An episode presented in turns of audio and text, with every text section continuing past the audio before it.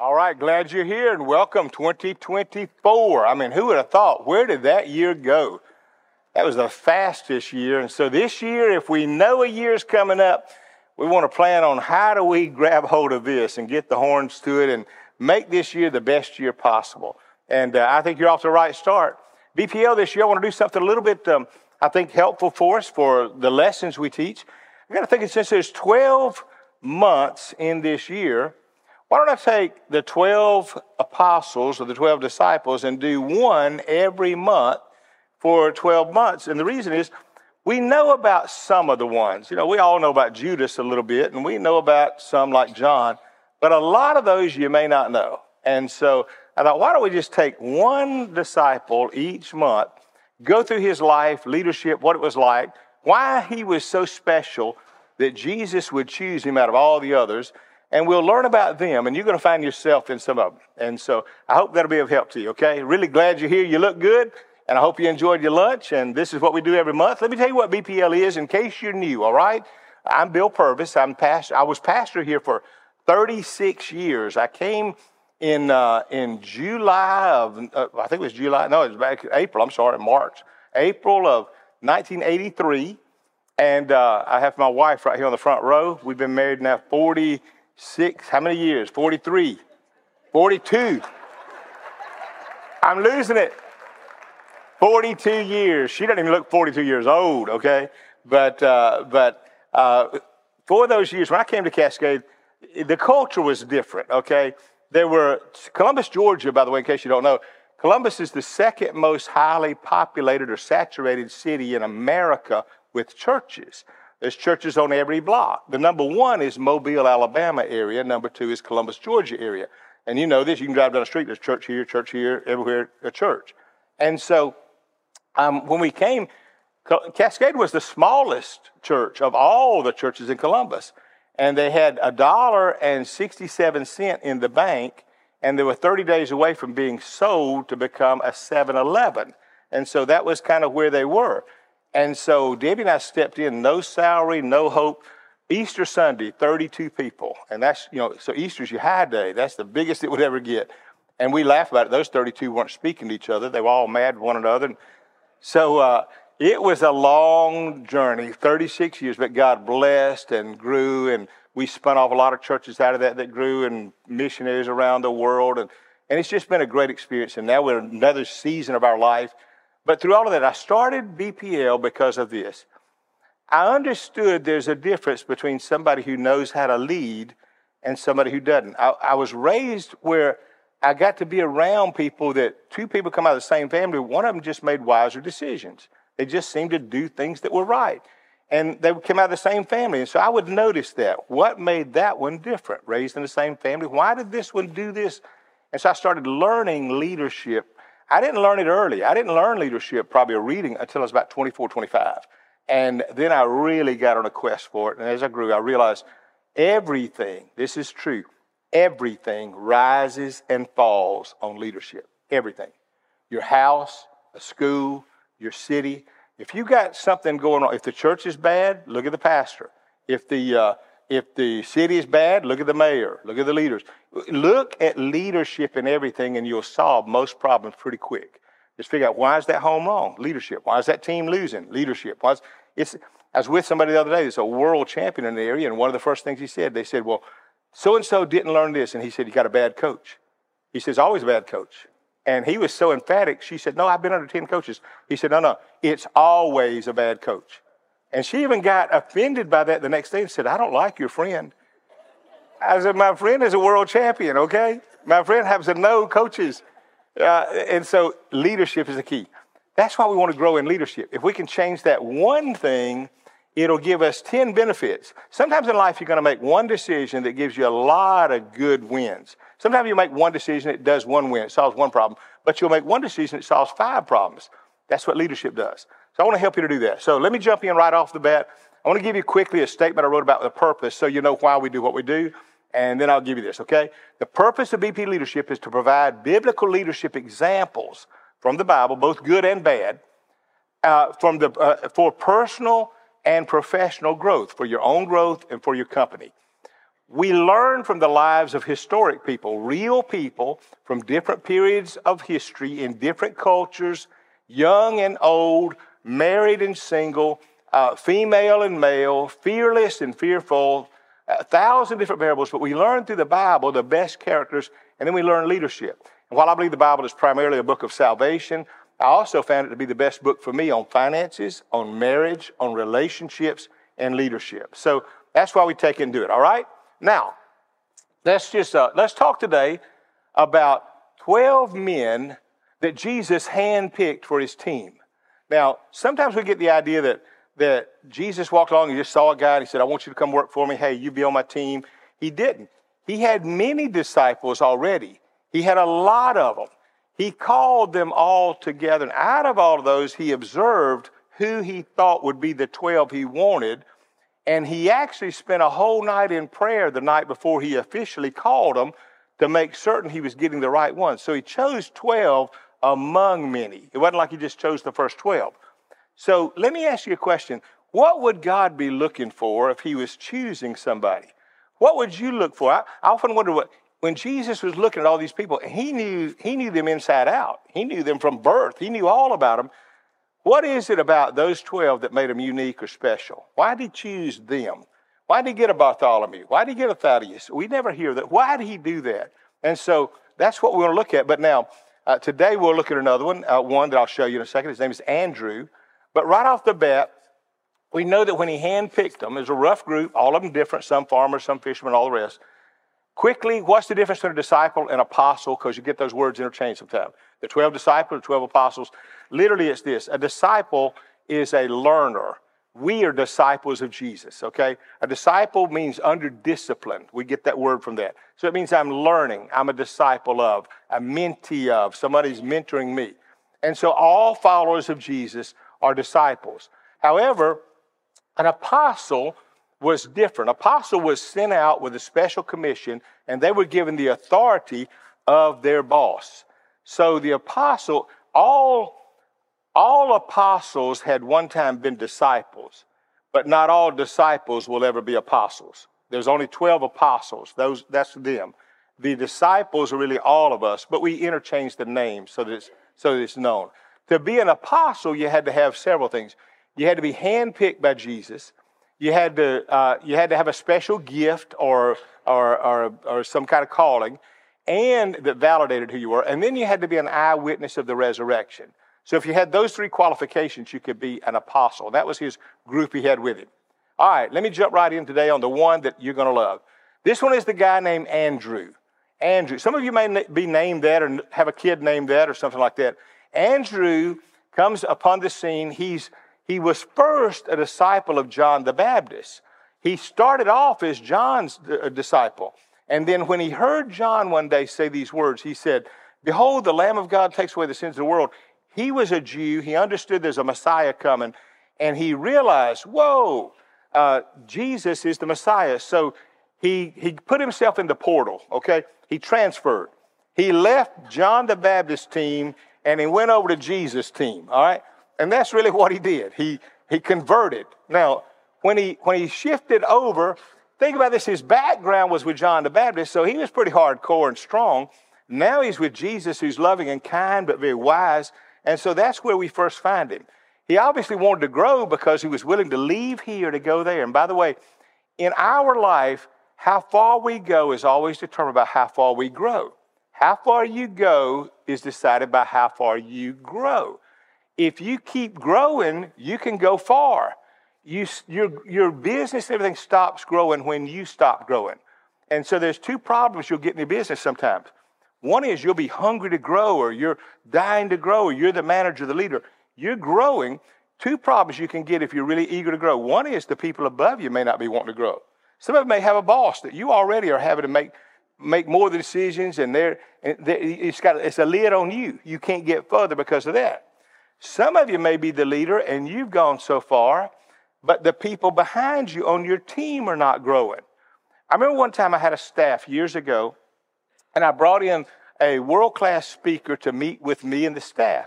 And he walked in the door, and Debbie remember because he's going to lunch with us. He walked in the door and he opened the door and he looked at our staff. And he talked to us for a minute, and then he said, "Come here, Bill." And he said, Debbie, you too. And he walked, and we walked out of the staff room and he shut the door. Now, the whole staff, and he said, Is that your staff? And I said, Yeah. And he went, Phew. And me and Debbie were proud. We were like, Oh, we're good. And he went, Bill, in my whole life, I've never seen such a gap between the leader's skills and the staff's. He said, that gap between the two of you is good. He said, you could go real far, but you got too big a gap. And that was his words. Now, I had to do two things. Either you go in there and get rid of everybody, and I didn't want to do that, or you go in there and learn to grow them to close the gap. And some of you may have that. So if you're, if you're growing and you're a leader, that may be where you go. Let me quickly move uh, to the rest about Andrew. He stepped out on faith, we say. He knew Jesus was Messiah. The first thing Andrew did was he ran got his brother Peter. He had to go get his brother Peter. He said, I got to go tell you we found the Messiah, so he does that. But here's the problem about Andrew. Here's the, here's the downside that will relate to a lot of you. Andrew lived his life in the shadow of a well known brother. You ever know what it's like to be second? You, you, no matter how good you are, you're still overshadowed by somebody. Somebody else has more talent or skill or whatever. Andrew lived his life in the shadow of that. Think about it this Andrew's the brother of Peter. Peter's one of the most famous guys in all the Bible. Uh, Peter is, uh, he, he wrote books of the Bible. He preached to thousands. Everybody knew Peter. Peter walked down the street, they all knew him. He's known to thousands, speaks to thousands. In fact, Peter one day had 3,000 people give their lives to God when he got through speaking. Now, Andrew is the little brother looking at Peter. Andrew went and got him, but Peter just, it was like he just grabbed hold of a rocket. He just took off, and now he's known everywhere. And Peter is bold. Peter's outspoken. Peter's, he's well known. He's well liked. He's charismatic. Now, you got Andrew, on the other hand, he's quiet. He's, he doesn't say much. Peter's mentioned hundreds of times in the Bible. Andrew's mentioned three times. I mean, you talk about being overshadowed and overliked. Now, here's what it tells me about that. Uh, one is obviously that, that um, not all leaders are loud. We got the idea that if you're a leader, you got to be loud, you got to be able to communicate, you got to be able to speak. Not all leaders are loud. Some of the best leaders I know are quiet. I remember one time we went and did a, there was a guy that invited me to come speak to his business. He said, I want you to come to Captiva Island and speak down here at Captiva to my, all of my, uh, my companies. And I said, sure. And we worked it out. And I went down there and Debbie even said, well, what's, what's he got? I said, he's got a pretty big company, I think. And I said, um, and I, he's, this is his companies. We get in thousands of people. And they're people from every state. He's got a company, a business in every state in America. And he's got hundreds of people. And so then I realized, well, he really was in the big leagues. And here's what he did. When I would speak, he had a chair. And I would stand here on a podium with all these people, and he would sit beside me. And he talked real quiet. In fact, you would never know he's a leader. He whispered. And so he would talk, and he would sit beside me while I spoke. And if I said something, he'd say, Stay on that, stay on that. So I would do it. Then I'd say something else. He said, We got that, move on. And I mean, he lit. The whole time I spoke for three days, he's whispering, That's good. Yeah, do that. And, and literally, he's a quiet leader, but boy, you talk about impact. I don't think he ever raised his voice. What I'm telling you is, Andrew must have been that way. Andrew, you, you don't have to be loud, okay? Andrew was a quiet leader, and here's the good thing about it he was humble, he was steadfast. God uses people of all shapes and sizes. Don't think God's got to use you just because you're like this. No, God chose and uses you. What I like is he embraced his role. He, he was second and satisfied. And by the way, if you can ever learn to be second and satisfied, you know your gift. He, Andrew's not worried about trying to compete with Peter. He's saying, look, I'm in my role, running my race, staying in my lane. And so that's who he was. There's a big benefit of that. So here's what you do understand these things. Second seat is not less important. It's not less important to be an assistant or second or whatever. In fact, if you're not in that role, first uh, seat can probably never get anywhere. Just because you're not noticed doesn't mean that you're not important. A lot of people do a lot of things that we don't see with our eyes, but it weren't because of this. It subdues your ego. It, it kind of it suppresses your ego if you're second. You always know, you know, no matter what, they may get the credit or they may get the biggest benefit or perk. Now, here's what I know. It's not easy also because of this. If you're second, you're not always on your agenda. You're on somebody else's agenda. You're having to fulfill their vision. So if you're second, sometimes it's frustrating because you say, This is what I'd like to do, but I got to do what they want. So those are the downsides to being second. Now, if you're second, in fact, I, I mentioned to you this, understand this. Dan Reiland wrote, There's a difference between the, being the person you want to be and the person God wants you to be. You may want to be there, but God wants you here. And if you'll stay where you, I used to know a guy that was the most organized man. He was in church work. He was an organizational genius. He could assemble people, but he wanted to be a pastor. He wanted to preach. And I would tell him all the time, you don't need to be a pastor. You can't preach. Nobody wants to hear you. He would, he'd get, he would kill a church. Thousand people be there. He'd get a church. He's got a thousand people. Within six months, there'd be 400 people. You know, they'd, they'd, they'd, they'd jump out of windows. He can't preach. But he could work under a preacher and he could organize thousands. And I used to say, Dan, stay in your lane. You're not a preacher. And he just wouldn't get it. He, I wanted his gift to be able to organize, but he didn't appreciate his own gifts because he wanted somebody else's. Uh, Andrew didn't do that. Here's some questions, by the way. If you're second and you're working for somebody else, Dan Reiland gives us six questions that we ought to answer, and this is about toward the first person. Let me show you what they are. Number one, do I respect them? It's going to be hard to work for somebody you don't respect. So, do I respect them? Number two, do I agree with their vision? Uh, is the vision that they have what I see and what I embrace? Number three, am I growing in this setting? If you're not growing in an environment, you want to go to a job where you're growing at. Uh, there's an old statement that somebody made years ago. They said, most people would go to work earlier, stay at work longer, and work harder if they knew they made a difference. And so, it is, am I growing in this? Number four, do I complement their gifts? That is, do my gifts complement the leader's gifts? Number five, can I accomplish more under them than I can on my own? And that means, am I, is it really the fact that, that I am bringing the goods and, uh, and is that a lid for me or is that liberating? Number six, does my leader have my best interest in heart? Now, there's the big thing. I, I'm big on this. I remember one time the biggest fight I've ever had at this church, and, and there may be one guy here that was there in those days, but it was a real argument, and I went over the edge, and, and I don't apologize for it.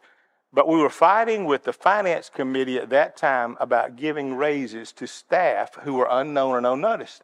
And one of them made this statement about, well, my people, because he works when he paid his people cheap. And I remember just blowing up. I said, let me tell you something. Bread and gas and milk cost the same thing for them it does for me and you. The very same thing. And it's all the work they do, and they don't get known. And I mean, me and him had it, and he, it, it, thank God he's no longer in this place. But that kind of cheap thing, if you're a leader, you need to look out for your people. You take care of them, they'll take care of you. I mean, they, when they came to you, you gave them a trust that I believe you can do the job, and if they do the job, pay them for it. Treat them right. Give them benefits. It makes a big difference. So the question one of those does my leader have my best interest in, at heart? Now, John Maxwell lists three benefits that I love. I've used this before in another message. Here's, here's what he says. If you're second, here's how to be satisfied. Here's some benefits. How do I embrace that? Number one, learn this. Expose, you get more exposure to different people and experiences if I'm not the leader, but I'm working with somebody and they've got more influence and opportunity, I get to benefit by meeting them. My son Brent will tell you today, he's got like eight or nine big world class friends. It took me 20 years to be their friends. Because of my relationship with them, he became their friends in 20 minutes. And so he'll tell me now, I was just talking, he told me yesterday, so and so called me and he was just talking to me about this last week. And I mean, this is a legend. And he's just talking to me. Yeah, he calls me all the time. And, and I started laughing. I said, It took me 15 years to get him to return my phone call. Now he's calling you. and I'm thinking, boy, isn't that something? But that's what, if you're second, you get access that you might not have got by being first. So look at it as a benefit. Number two, um, you, you get the opportunity to use your strengths. When you're running everything and you're the boss, you got to do everything. You got your hands in all kind of stuff. But if you're not, you got one area, you can get in that area and learn and grow and pour as much. And then the other is, is if you're second, usually the atmosphere for you to succeed in is easier. Uh, that is, if you're in an environment where you can do your best, you can generally grow there and do well. Uh, and so that's the key. Now, there's a statement that, that, I, that I like that I read. Here's a Helen Lowrie quoted this. She said, How often have I been put to test to make the best of second best, only to see that one day to see that second best was best for me. It's, I believe that everybody who becomes a good leader has to grow by learning leadership and learning under a leader. Get up under somebody, get all their goods, learn all you can, enjoy that moment, be your best. And then know that when you're doing it, one day you may have a chance to be the leader. But all of that wasn't wasted that you learned. And one day, if you don't get to be the leader, you just decide if the leader is good, it's because I helped make them good. I helped make them look well. I, I did what I could to help them. I, uh, I love football, always have. It's always been my favorite sport. And I played a little bit in high school. And here's the thing that, that I always thought about with football I had a friend who was a phenomenal player, but he never got awarded. And yet we couldn't have done what we did without him. And I've noticed through the years that that's the player that generally is overlooked. It's the center. The center is the first person to put his hands on the ball. He's the first person that, uh, that makes the whole play start. Everything really rises on him, but he don't get much credit. We don't hear a lot of people saying, man, get the so and so the center gets the Heisman Trophy. I don't think any center has ever won a Heisman Trophy. There are a lot of other things. Centers don't get recognized. I, knew a guy that a few years ago, he, he died, but he had played center for some of the best quarterbacks, Fran Tarkenton and several other guys. And, and he'd room with them in college, and I'd say, man, nobody knows your name. And yet you knew all those guys. He said, yeah. He said, I touched them. He said, nobody else touched me in those places other than my wife than those men. And we'd laugh about those things. But he got experience to know people all over the world because he was the quiet little sinner. That's what Andrew was. Andrew was the quiet disciple. But let me say this in closing. Can you imagine? Can you just imagine? I'm a kingmaker. I'd rather, I'd rather make you a king than be a king, okay? If you ask me what you feel like, it's making everybody take them. I'd, if I could have been a girl, I'd have wanted to be a head cheerleader. That's, I just, I want to cheer you on. Can you imagine Andrew? I can't help but think, could you imagine in Andrew's heart? Here's this guy who one day says, I found the Messiah, and he goes to his big brother who's out going and bold, and he's thinking, I mean, how do you witness to your big brother? But he goes to his big brother and he tells him, We found the Messiah, and Jesus reaches him, and Peter takes off. Peter's got this great world impact, you know, and Andrew's the quiet boy. Imagine Andrew standing behind the curtains one day, thousands of people hearing his big brother. And Andrew's looking at Peter, and Peter gives an invitation, and 3,000 men start coming to God, radically changed. Andrew's looking there. Can I imagine Andrew thinking, That's my brother? That's my big brother. I scared to death. I went over there and got him because I can't talk to crowds, but he could. Look at what God did to my big brother. It would have never happened had I not went and got my brother. Andrew's the spiritual father of all of those blessings that Peter had. Wouldn't you like to do that? If you're the Andrew, just remember it's not about how much you get, it's about how many other people you help to get what they want. I hope that helps you today. Thanks for being here today. Let's go be the leaders we ought to be.